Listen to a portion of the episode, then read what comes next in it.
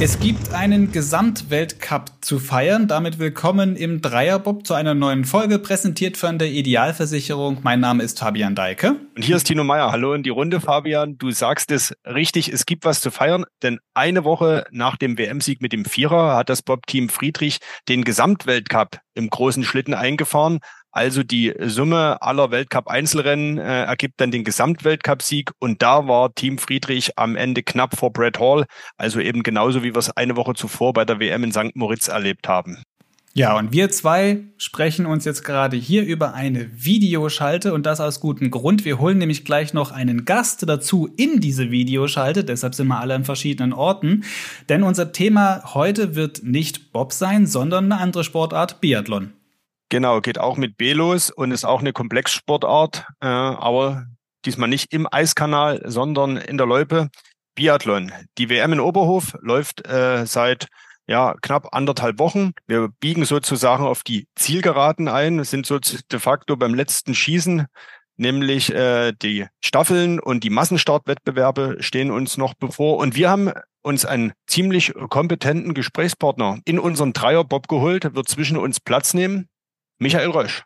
Genau. Virtuell, er befindet sich oder er befand sich während unserer Aufnahme gerade eben auf einem Rastplatz äh, auf der Autobahn. Das Gespräch wurde vor diesem Gespräch aufgezeichnet.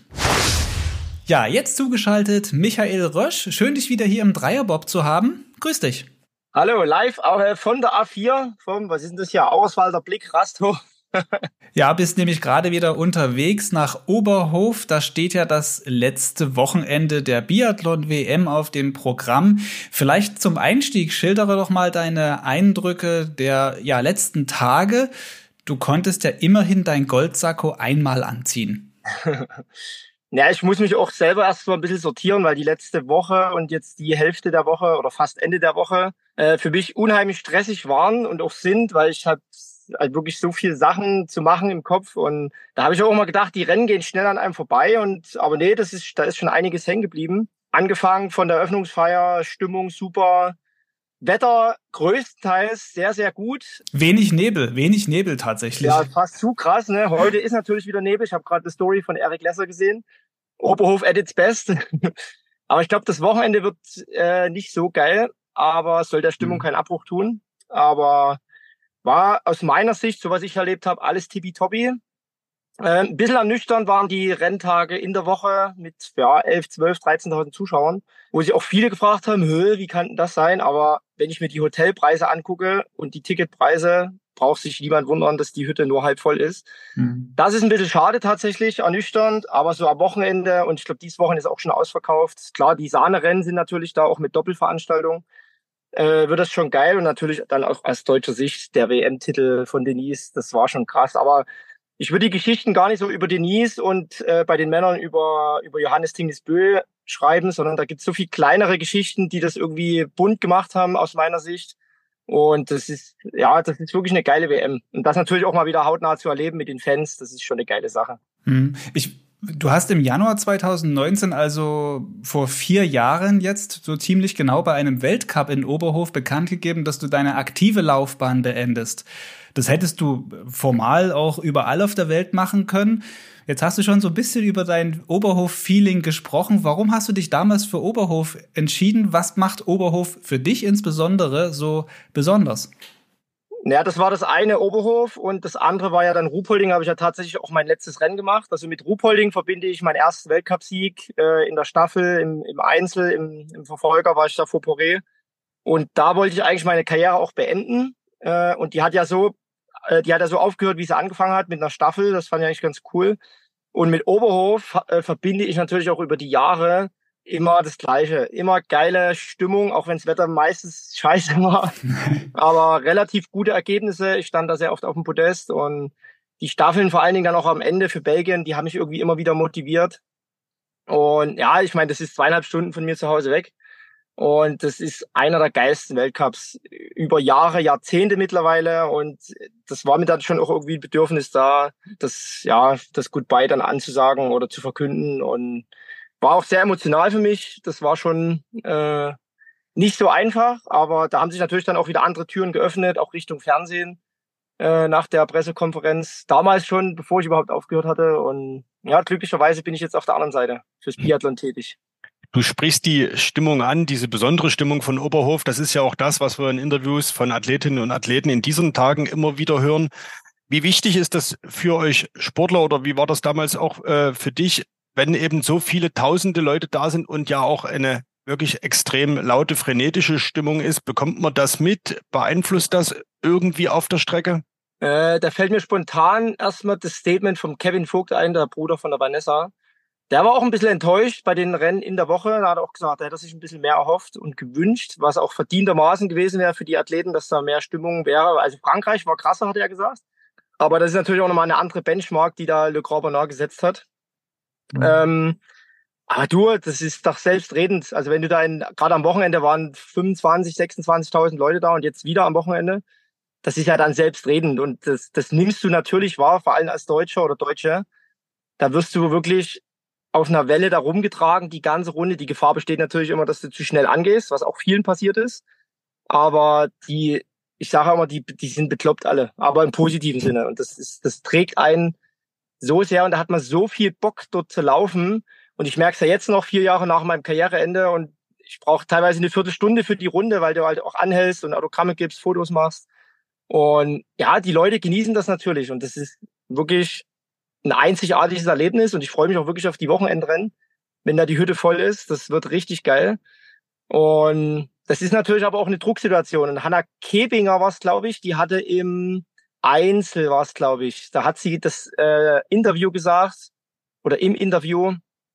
Äh, sie hat kurz überlegt beim letzten Schießen, wo es ja wirklich noch um viel ging, mhm. gehe ich jetzt auf Stand 30 oder auf Stand 16 beim Stehenschießen? Und sie hat sich für Stand 16 entschieden. Da war mehr Wind tatsächlich, auf Stand 30 so ein bisschen Windschutz. Aber die Fans stehen halt wirklich zehn Meter neben dir. Und da hat sie so ein bisschen Muffensau gekriegt und hat sich da dagegen entschieden. Also siehst du auch, was, was in den Sportlern so vorgeht, ne? wie, wie respektvoll die mit dem Publikum umgehen. Und ich mhm. habe auch eine Geschichte von mir, genau das gleiche. Ich stand auf Stand 30 im Sprint, liegend Null gehabt und komme auf Stand 30 und dann schreit einer, es war Totenstille, Schnauze jetzt, jetzt schießt der Rösch. Und da hat sich auch komplett gerissen. Also da war ich noch hellwach. Also du kriegst das schon mit und du musst es irgendwie versuchen zu kanalisieren. Gerade am Schießstand auf der Strecke musst du es irgendwie wahrnehmen und mitnehmen. Aber am Schießstand irgendwie so weit wie möglich wegdrücken. Aber es ist natürlich schwierig, wenn da halt 16.000 Leute hinter dir stehen. Du sagst, das Biathlon ist ja eine äh, Komplexsportart, bestehend aus Laufen und Schießen auf der Runde. Äh, trägt einen die Begeisterung am Schießstand, hast du gerade selber schon äh, erzählt. Ist es vielleicht sogar störend? Wie, wie, wie kann man da die Konzentration halten? Ausblenden ist ja irgendwie schwierig. Oder kriegt man diesen Tunnelblick, von dem da die Rede ist? Ja. Kann man das Tunnelgehör sozusagen einschalten? Ja, das ist Fluch und Segen. Ne? Also das kann gut und schlecht sein. Äh, ich habe jetzt irgendwo eine Analyse von Bö gelesen, Johannes Tingnes. Das, äh, der heißt Harry Luxinger, der hat tatsächlich eine Doktorarbeit in Biathlon, also Doktor des Biathlon ist er. Und er hat ihn jetzt über Jahre begleitet und analysiert und Tests gemacht und Hirnströmung gemessen und sowas. Und der ist wirklich in der Lage, sich aufs Wesentliche zu fokussieren und zu konzentrieren. Also der kann das sehr gut ausblenden. Der kriegt das natürlich mit. Jeder kriegt die Stimmung mit. Aber man kann das ja auch trainieren, ähm, dass man äußere Einflüsse so weit wie möglich wegschiebt. Und das kann er eben sehr gut. Das hat man jetzt auch wieder in der Mixstaffel gesehen, Single-Mix-Staffel gesehen, wie der unter enormem Druck einfach da mit 17 Sekunden die Dinger rausrotzt und es wäre nichts gewesen, wie im Training. Mhm. Und das können eben nur wenige. Ich konnte es punktuell tatsächlich, aber das, da musste schon wirklich sehr im Tunnel sein und das ist nicht so einfach. Ja, fürs schnelle Schießen warst du auf jeden Fall bekannt zu deiner aktiven Zeit. Jetzt kommen wir direkt am Anfang hier so ein bisschen ins Plaudern und du hast schon so ein paar sportliche Details auch aus dieser Woche genannt. Ähm, Johannes Tinjesbö ist natürlich der, ja, der Abräumer schlechthin, aber das war auch so ein Stück zu erwarten. Aus deutscher Sicht können wir jetzt festhalten, einmal Gold, einmal Silber für Denis Hermann oder hat Denis Hermann geholt, die sechs sind. Ähm, wir müssen natürlich auch darüber sprechen, jetzt, was wäre ohne Denis Hermann bei dieser Heim-WM passiert, möglich gewesen. Das Mannschaftsergebnis, jetzt haben wir am Wochenende noch die Staffeln vor uns, ja, aber das Mannschaftsergebnis würde bisher nicht so rosig aussehen. Ja, medaillentechnisch stimmt es, aber das war von vornherein auch klar bei den Männern. Muss viel passieren, ähm, dass eine Medaille rausspringt, gerade in den Einzelrennen. Also da muss wirklich alles stimmen. Das hat leider nicht funktioniert. Die Staffeln, die jetzt noch kommen, da traue ich denen auch eine, eine Medaille zu. Äh, aber man muss es einordnen. Ne? Justus Strelo, der macht eine klasse WM. Der ist für den Massenstart qualifiziert jetzt. Für uns aus sächsischer Perspektive auch interessant natürlich, ne? Absolut. Und Navrat, der aus dem Nichts kam und ein super Einzel macht. Ähm, das sind so die kleinen Geschichten. Eine Sophia Schneider, eine Hanna Kebinger, die hier abräumen. Als wäre es das Selbstverständliche, dass die erste WM für die beiden. Äh, Schneider mit Laufzeiten, die wirklich Weltklasse sind, also die bewegt sich in den Top 5 den Laufzeiten. Das ist absolute Weltspitze und das Gegenteil zum Beispiel Vanessa Vogt, die ist halt so ein bisschen an dem Druck, ja, ich will nicht sagen verendet, aber die hat es einfach nicht geschafft und sie war auch totunglücklich, hat viel geweint und das ist dann die andere Seite. Ne? Aber wenn Denise jetzt nicht gewesen wäre, hast recht, ohne Medaille, schwierig. Und natürlich ist es abhängig von dem Erfolg, von den Gesichtern vor allen Dingen, dass die Leute auch kommen. Deswegen muss ich auch sagen, gestern die Aufstellung hat mich sehr überrascht. Da hat auch Ole Einer sehr, sehr gewettert, wie das sein kann, dass die Deutschen hier mit äh, einem ja, C-Team hat er gesagt, glaube ich. Ja, ne? C-Team gesagt, genau. Also es ist aus meiner Sicht natürlich kein C-Team. Also mhm. das ist auch überhaupt nichts gegen die, ne? Aber ja, ich kann es aus der Sicht von Denise verstehen, dass sie sagt, ja, noch ein Rennen und noch ein Rennen, das wird dann am Ende zu viel, weil es kommen jetzt noch die Staffeln und die Massenstarts kann ich es auch verstehen. Und es ist eigentlich auch kein Rennen für sie. Es wird schnell geschossen, es ist Hektik, es ist die ganze Zeit Stress. Weiß ich nicht, ob die da die perfekte Person gewesen wäre. Sophia war schon die gute Aufstellung bei Philipp. Da sollte er eigentlich Justus laufen, Justus Strelo, der aber wiederum den Einzel gelaufen ist für Johannes Kühn, der dann krank geworden ist.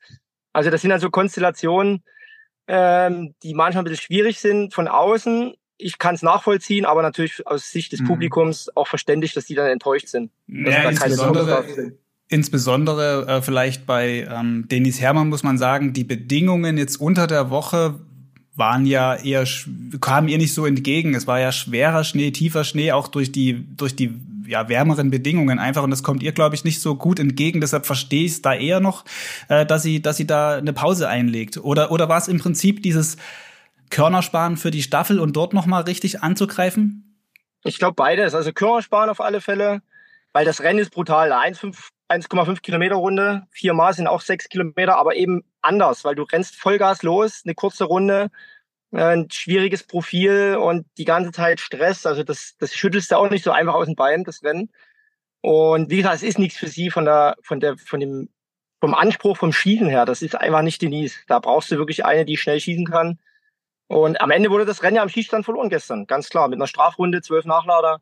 Da hast du gegen die Guten keine Chance, die nur sechs Nachlader brauchen.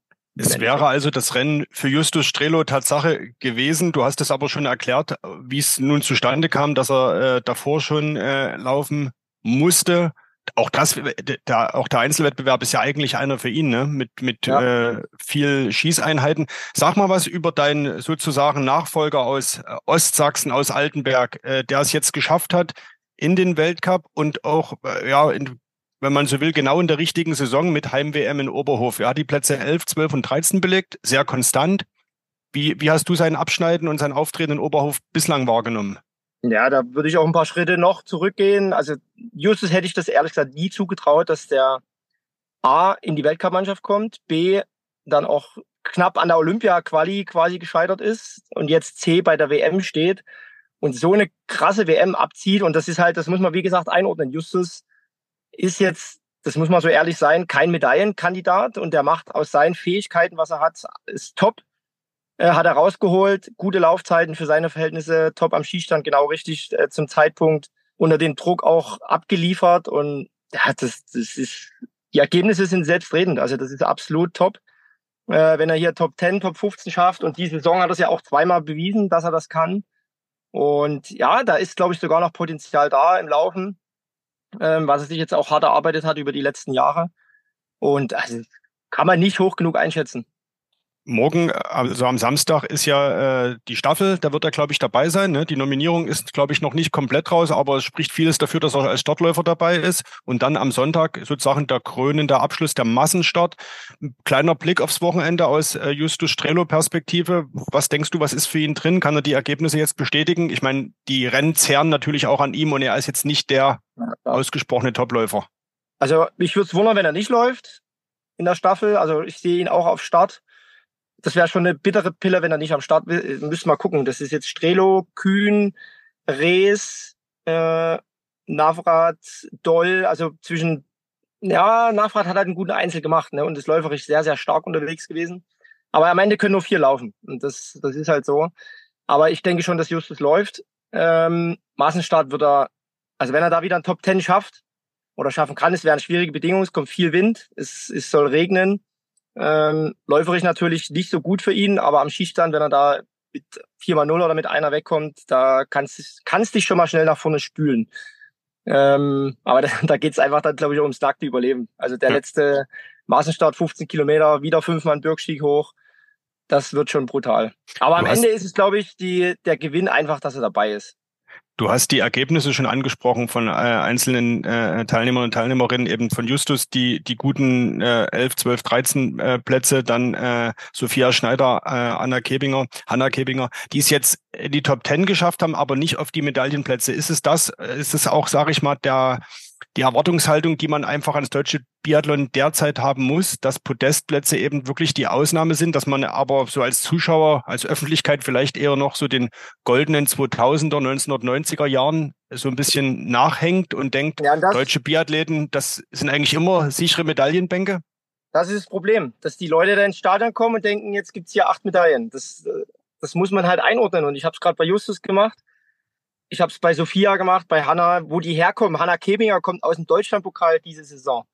War dann mit IBU Cup äh, mit, mit guten Ergebnissen, dann plötzlich im Weltcup, plötzlich äh, Schlussläuferin äh, der Staffel und jetzt bei der WM dabei. Also wo die herkommen, äh, das muss man halt einordnen. Und dann ist ein Top 6 oder eine Top 10 Platzierung absolut, aber das will halt niemand sehen. Das, mhm. So ehrlich muss man ja auch sein, ne? die wollen ja alle nur Medaillen sehen. Und da können wir froh sein, äh, äh, glücklich sein, dass Denise die Medaille geholt hat oder die Medaillen. Äh, es wäre aber natürlich noch viel mehr drin gewesen in der Mixstaffel. Single Mix war auch alles drin, aber am Ende holen es halt doch andere und das ist halt schon schade.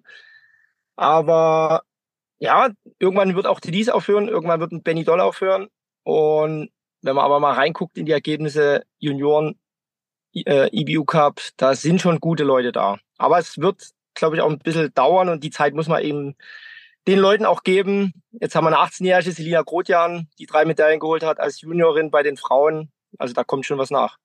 Jetzt hast du den Namen Benedikt Doll schon ein paar Mal erwähnt. Lass uns vielleicht noch ganz kurz mal über ihn sprechen, weil er ist so der unter den Männern, der immer für eine Medaille so, ja, würde ich mal sagen, gut ist oder wo man gesagt hat, okay, also ihm würde man es auf jeden Fall zutrauen. Jetzt hat er im ersten Rennen bei der Mixed direkt eine Strafrunde geschossen gehabt. Also es, er war so derjenige, an dem das dann hing, das Ergebnis. Äh, das tat weh, vor allem ihm selbst. Man hat auch gesehen dann auf Fernsehbildern, dass er da untröstlich war. Ähm, Im Einzel wurde er dann Fünfter. Das ist dann so das beste Ergebnis bei dieser WM bisher für ihn. Glaubst du, dass ihm gerade dieser Anfang der WM so ein bisschen den Stecker gezogen hat für die ersten Läufe, für die ersten Rennen? Ja, Stecker nicht, aber im, im, ja, im Kopf wahrscheinlich. Ne? Hast du dann im, im Sprint hatte er fünf Fehler, aussichtslos zurück auf, glaube 55 im Verfolger und dann macht er wieder ein gutes Rennen. Wenn der Druck nicht so hoch war, wenn er sein Ding machen kann und es ist halt schade, dass es jetzt genau in den zwei Wochen äh, zweimal nicht so gut lief, zweimal wirklich sehr gut lief. Aber ich kann es halt gut einschätzen, was dazugehört, eine Medaille zu gewinnen. Ne? Und das können die von außen glaube ich, eher weniger. Dieser ganze Druck jetzt natürlich, es ging nur um Benny und Denise in, in, in Front. Und ja, das erste Rennen hat so ein bisschen den Negativtrend eingeleitet, wenn man dann den Sprint noch mit dazu nimmt. Das ist, das war schade. Aber ich, ich will da auch gar nicht mit dem Hammer draufhauen, weil das, das ist. Wie, so wie war denn das bei dir? Wie war das bei dir, als zu deiner aktiven Zeit, dass du mal, sag ich mal, ein bescheidenes Rennen hattest? Äh, wie hast du dir da den, den Kopf frei gemacht?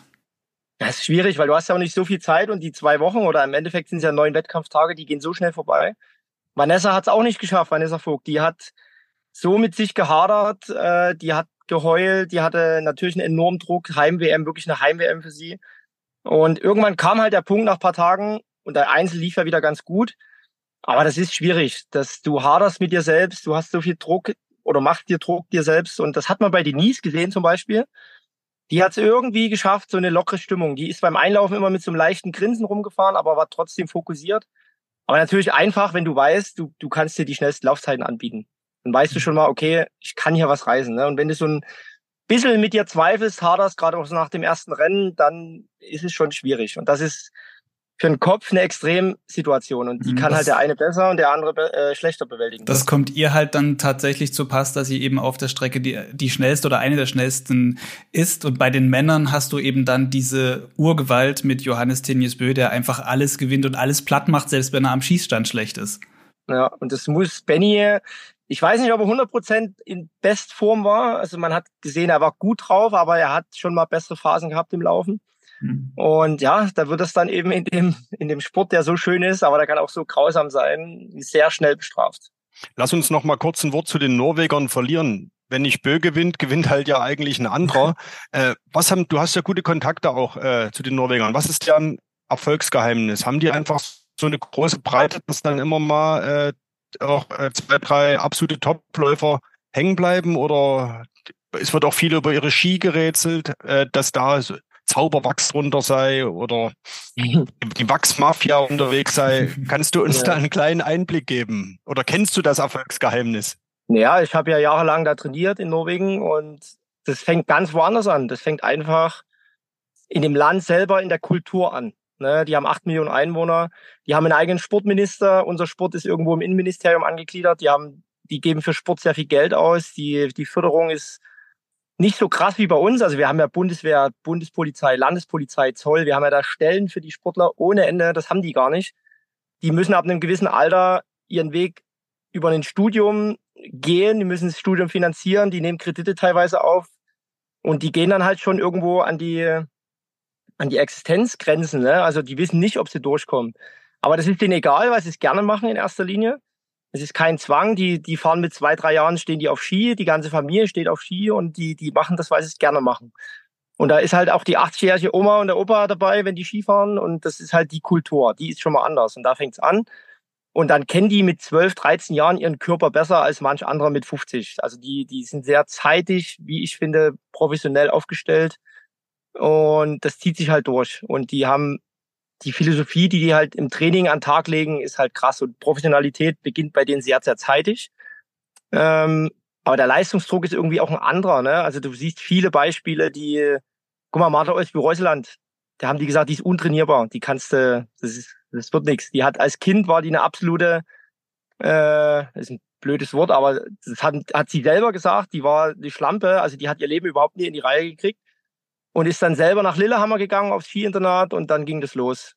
Und die war ja lange auch irgendwo so Mittelmaß und ja, die können halt lange ihren Sport auch trainieren und machen, sich verbessern, während in Deutschland natürlich durch den Druck der Behörden du irgendwann durchs Raster fällst. Hanna Kebinger jetzt zum Beispiel, ne, die ist 25, die, glaube ich, hätte nicht viel mehr Jahre jetzt gekriegt. Ne? Und mit Krankheit, mit Verletzungen, das sieht dann auch keiner, was da alles dazwischen kommen kann. Und das machen die, glaube ich, einfach besser von Grund auf. Und dann kommt natürlich die Professionalität in allen Bereichen, vom Team, vom Wachsteam. Du hast angesprochen, die Wachs-Mafia, die sich ja wirklich nennt, die haben Material, das hast du jetzt auch wieder in der Single-Mix gesehen, das ist unfassbar. Also die sind da auch immer ein paar Ticken, ein paar Schritte voraus, habe ich das Gefühl. Ne? Und das, das zahlt sich am Ende dann mit den vielen Puzzleteilen, die im Biathlon zusammenkommen, aus. Hm. Ich habe mal da, das, das Glück gehabt, bei einem Skiweltcup in Dresden, also Langlaufweltcup, in so einen norwegischen Wachs-LKW reinzugehen. Und das war schon, äh, weil wir gerade beim Thema Wachs sind, kurz dieser Abstecher, ein ziemlich interessanter Einblick. Und da hast du dich gefühlt wie in so einem, ähm, wie in einem ewigen Wachsmuseum. Da äh, sind so viele ja, Schränke, Schubladen gewesen, unheimlich interessant. Und die wussten auch sofort bei diesen tausend Sachen, die dort rumlagen, zu was sie greifen müssen, bei der und der Temperatur, bei dem und den Umständen. Ähm, da gehört auch schon eine ganze Menge, ja, so, so Gemeinschaftswissen dazu. Und ich glaube, das, das ist dort auch eben vorhanden dann einfach, oder? Ja, absolut. Aber wenn du hier in, in Oberhof über den, äh, über das Material, nee, wie sagt man denn, über den, äh, ja, wo die Serviceleute stehen, dieser, dieser Parkplatz, da stehen ja Schweden, die Tschechen, die die Norweger, die Schweizer, die Esten, die Kanadier, die Deutschen, die Franzosen, die haben alle solche großen LKWs. Mhm. Also vom Setup haben die alle ähnliche Voraussetzungen, aber ja, irgendwie hat Norwegen da nochmal einen Tick, einen Tick mehr in petto, ne? Aber die Deutschen haben ja auch ein eigenes Wachszentrum und die haben so viel Know-how. Andreas Emsländer ist der Cheftechniker, der Ehemann von Kati Wilhelm. Also die machen genauso gute Ski, aber irgendwie haben die nochmal so eine kleine Nuance, die besser ist und am Ende entscheidet das natürlich auch mit. Und wir sagen ja immer beim Ski, du darfst halt keine Kröte haben. Das, das wäre halt fatal. Aber du musst irgendwie immer mit dabei sein. Aber es ist auffällig, dass die Norweger immer noch mal so einen kleinen Ticken, und wenn es nur ein Prozent ist, besser sind und das macht halt am Ende das Krautfett. Und ein mhm. Prozent mhm. im Hochleistungssport ist sehr, sehr viel. Und wenn du dann noch Johannes Tinius Bö hast oder die Beine von Johannes Tinius Bö, dann, dann kommen noch ein paar Prozente mehr dazu. Lass uns vielleicht jetzt an dieser Stelle noch mal einen kurzen thematischen Cut machen. Wir reden hier die ganze Zeit über eine WM und weil das nun mal Weltmeisterschaft heißt, bedeutet das, die ganze Welt nimmt daran teil. Aufgrund der Weltlage, dem Krieg in der Ukraine sind keine Athleten aus Russland und Belarus dabei.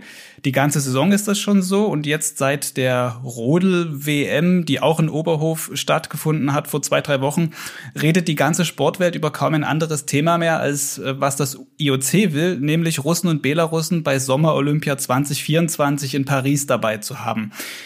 Das ist jetzt nicht nur ein Sommerthema, sondern ist auch eine Diskussion, die natürlich den Wintersport betrifft. Wie ist grundsätzlich deine Haltung in dieser Diskussion? Ich hatte vorhin schon mal angeschnitten, es gibt ja viel mehr Geschichten, die die WM bunt machen, finde ich gerade. Und eine Geschichte ist Dimitri oder Dimitro Petruschny.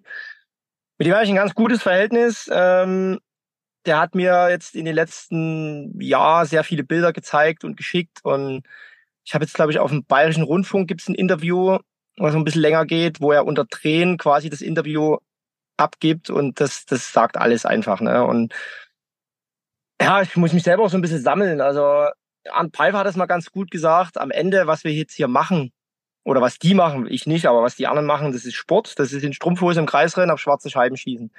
Und am Ende heißt es ja, jetzt geht's um die Wurst beim letzten Schießen. Ne? Und für Petruschny, der hier zwei Rennen abliefert, sagenhafte Rennen, ähm, da geht's, bei ihm geht's um die Wurst. Ne? Da geht's wirklich ums Leben. Und das ist, das ist einfach krass. Also das dann auch, um jetzt wieder den Umschnitt zu bringen äh, zu der Entscheidung IOC, kann ich nicht nachvollziehen. Kann ich absolut nicht nachvollziehen. Und ich krieg sehr viele, komischerweise sehr viele negative Kommentare, was auch immer hier über die Social Media, da ist es eh immer ganz einfach, ähm, die, wo meine Meinung einfach nicht geteilt wird. Also der Großteil teilt meine Meinung, aber es gibt halt immer noch solche Stimmen. Wenn ich sage, Russland und Belarus, die haben im Weltcup jetzt aktuell nichts zu suchen. Weder bei Olympischen Spielen, weder bei Weltcup, weder sonst wo das kannst du einfach nicht bringen. Dass zwei verfeindete Nationen irgendwo nebeneinander am Schießstand stehen, das, das kann ich mir einfach nicht vorstellen. Und ich habe auch noch keinen gehört, keinen Russen, der sich wirklich klar dagegen äh, positioniert. Die können es vielleicht auch gar nicht, die dürfen es nicht, die wollen es nicht, ich weiß es nicht. Äh, ich versuche das immer von zwei Seiten zu sehen.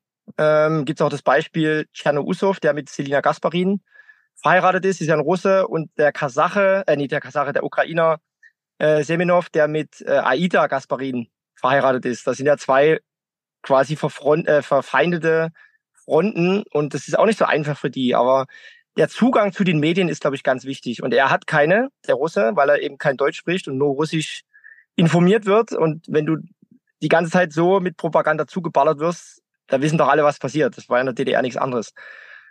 Und mhm. das ist halt krass, wenn, wenn, wenn du dann so viele Einzelschicksale siehst, gerade aus Ukrainer, ukrainischer Sicht, und ich sehe das ja wirklich hautnah und das, das ja, wem willst du das erklären, dass das funktioniert? Und das darf nicht funktionieren. Also solange hier kein Frieden herrscht, ähm, ist es aus meiner Sicht ein No-Go. Martin Foucault hat sich ja auch so ein bisschen politisch äh, fürs IOC äh, geäußert.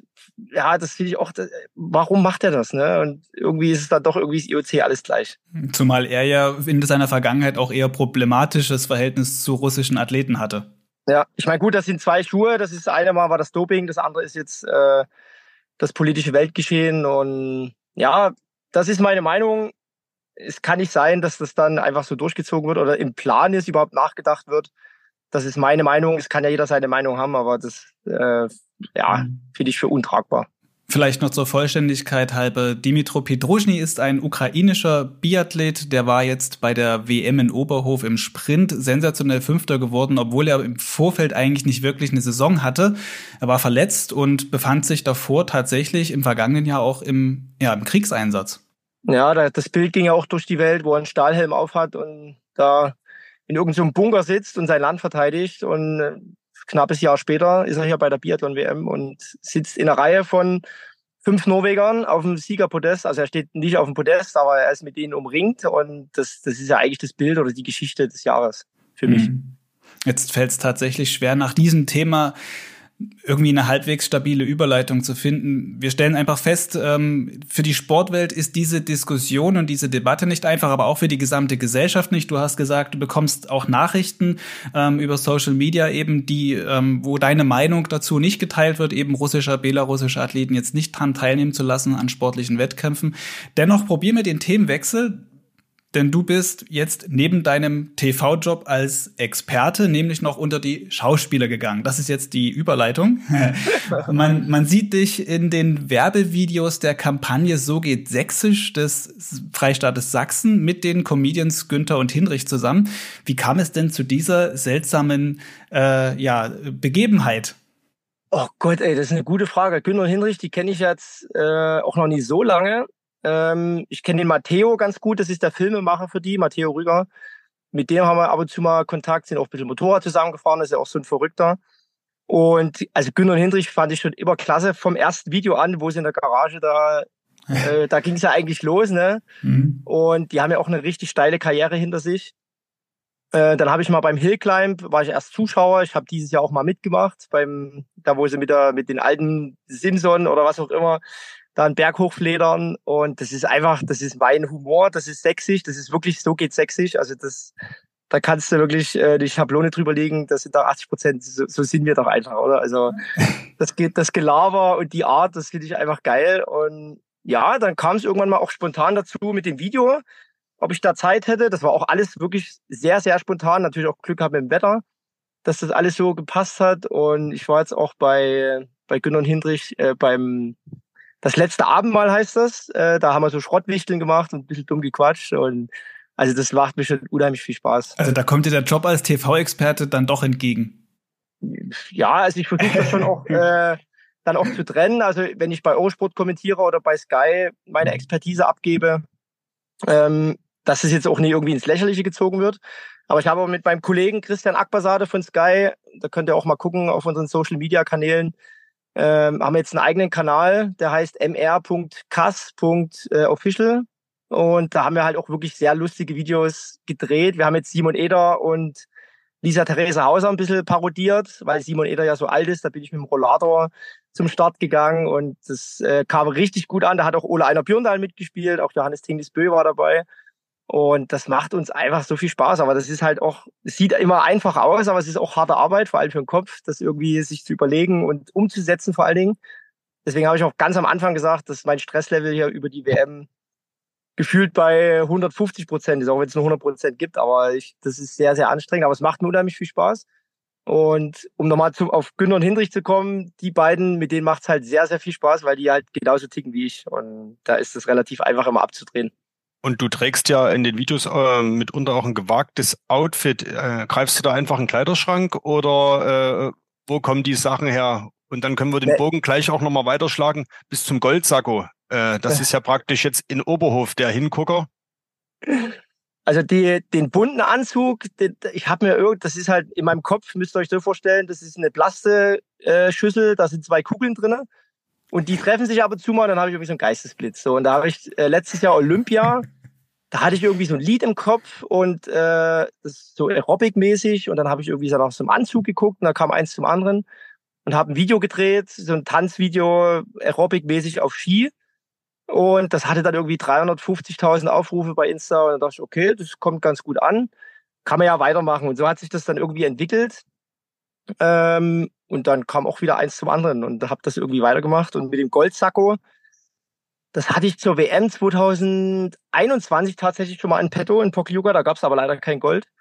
Und dieses Jahr hat es einfach perfekt gepasst. Und ich habe es irgendwie intuitiv eingepackt an dem Tag in die Kabine mitgenommen äh, und dachte, Denise, die, die rockt das heute. Und dann kam wirklich auch wieder eins zum anderen, so viel glückliche Umstände. Und dann habe ich das während der Live-Sendung rausgeholt, angezogen. Sigi ist fast vom Stuhl gefallen, weil da hatte ich auch gesagt, das habe ich noch nie erlebt. Und hat mir dann noch live quasi die Krawatte gebunden. Ich hatte noch eine goldene Krawatte dabei. Und er hat sich da in seinem Headset noch verheddert und dann ist das Headset abgeflogen, als er die Krawatte abgemacht hat. Das war also wirklich so lustig.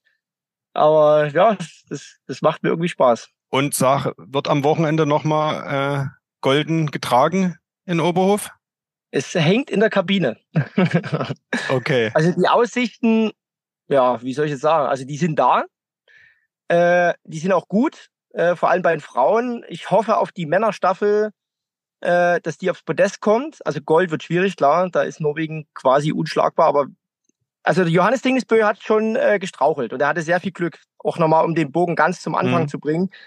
Äh, Im Sprint hat er einfach Glück gehabt. Der hatte, der, oder der hätte mit vier Fehlern weggehen müssen eigentlich, weil die so schlecht waren, die, die Treffer.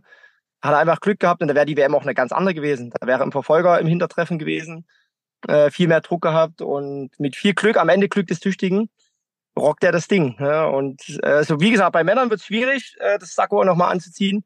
Aber bei den Frauen, klar. Also ich hoffe und baue auf Denise. Das Goldsacko würde auf jeden Fall, und damit sind wir bei der letzten Frage, ja auch zu einer Fahrt äh, mit Francesco Friedrich, den äh, Bob-Dominator, passen. Der gewinnt ja auch alles. Als wir letztes Jahr mit dir gesprochen haben, hast, haben wir dich gefragt, ob du schon mal Bob gefahren bist. Da hast du gesagt, nein, aber du würdest das gerne mal machen. Jetzt sind wir auf deine Antwort gespannt. Hat es denn in den Letz im letzten Jahr geklappt oder müssen wir noch mal was arrangieren jetzt? Also ich wäre euch sehr dankbar, wenn er was arrangiert. Äh, ich bin jetzt in Oberhof, da hatten wir einen Ruhetag und da gab es so ein Medienangebot von Klöße, thüringische Klöße, Klöppeln bis Bratlehrgang, also Bratwurstlehrgang und unter anderem Rafting, Eisrafting auf der, ist ja nur eine Rodelbahn. Äh, da sind wir mit so einem Schlauchboot quasi da runtergefahren und dann habe ich gehört, dass Putzi, der war ja mal Anschieber bei André Lange. Ja äh, dass der auch wirklich Bobfahrten darunter macht. Ich wusste gar nicht, dass da Bobs runterfahren dürfen oder können in der, in der Oberhofer Bobbahn oder Rodelbahn. Äh, den muss ich nochmal anhauen. Aber tatsächlich würde ich es lieber mit Franz machen in Altenberg. Und ich habe es bis jetzt, um es jetzt mal auf den Punkt zu bringen, noch nicht geschafft, mit Bob eine Bobbahn runterzufahren. Fabian, da haben wir jetzt einen Auftrag. Auf jeden Fall. Also das Gold Sakko und den Bob Dominator irgendwie zusammenbringen, weil das gibt ja. natürlich das Foto schlechthin. Wir, rei wir reichen uns die virtuelle Hand. Äh, ich bin gespannt, ob er es hinkriegt. Das ist eine Challenge, auf jeden Fall. Ich bin parat. Dann danken wir dir erstmal für das Gespräch, für deine Zeit jetzt hier auf dem äh, Autobahnrastplatz Auerswalder Blick, äh, wo du gerade eben stehst in deinem Bus und weiterfährst nach Oberhof. Wir arrangieren da was, zumindest probieren es und wenn es soweit ist, bekommst du von uns auf jeden Fall Bescheid. Danke dir. Ich danke euch und äh, noch eine schöne Rest-WM wünsche ich euch. Jo, dir auch und eine erfolgreiche vor allen Dingen. Ja, danke. Jo, tschüss. Ciao. Ja, das war Michael Rösch, unser Experte im Dreierbob, aber vor allem TV-Experte bei Eurosport und Sky. Und er war uns jetzt hier zugeschaltet per Videoanruf von einer Autobahnraststätte und wir haben mitgenommen, ja, eine ganz schöne Mission, eine Challenge. Ja, da äh, hat er uns was mitgegeben. Wir haben es natürlich auch ein bisschen rausgefordert. Wir müssen jetzt äh, Francesco Friedrich sozusagen abpassen, wenn er am kommenden Wochenende jetzt aus Sigulda zurückkommt in Lettland, wo die letzten Zweier-Bobrennen der Saison anstehen. Da müssen wir äh, jetzt was einrühren. Aber ich weiß, die deutschen äh, Bobfahrer testen nach der Saison auch immer noch, weil nach der Saison ist vor der Saison. Im nächsten Jahr findet dann die Weltmeisterschaft in Winterberg statt. Und da wird auch in diesem Jahr jetzt noch getestet und vielleicht kriegen wir da was hin. Wir probieren unser Bestes und jetzt, wo wir gerade eben auch mit Michael Rösch darüber gesprochen haben, fällt mir so ein, für uns ist ja auch noch eine, eine Fahrt offen. Das hatten wir seinerzeit mal letztes Jahr mit Rainer Jakobus, äh, dem Präsidenten des BSC Sachsen Oberbernburg, ausgekungelt. Also da ist auf jeden Fall noch Bewegung drin. Wir müssen also auch unsere Kontakte spielen lassen äh, zu Jens Morgenstern, dem Bahnchef in Altenberg und Eismeister Hans Mende und seinem Team, dass da praktisch äh, jetzt nicht etwa nächste Woche enteist wird, sondern äh, da müssen wir noch ein Event sozusagen kreieren und äh, Goldanzug und äh, Goldpilot zusammenbringen. Und wenn der Bob einmal fährt, glaube ich, Fabian, wird sich auch ein Platz für uns darin finden. Der wird sich nicht mehr bremsen lassen. In diesem Sinne wird diese Folge jetzt hier beendet sein.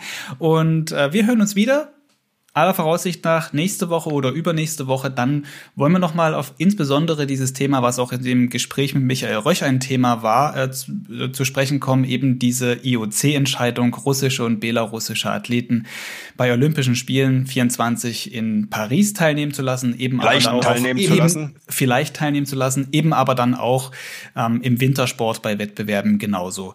Über diese Diskussion und Debatte werden wir dann noch sprechen. Bis dahin, Ihnen alles Gute. Tschüss, bis zur nächsten Folge.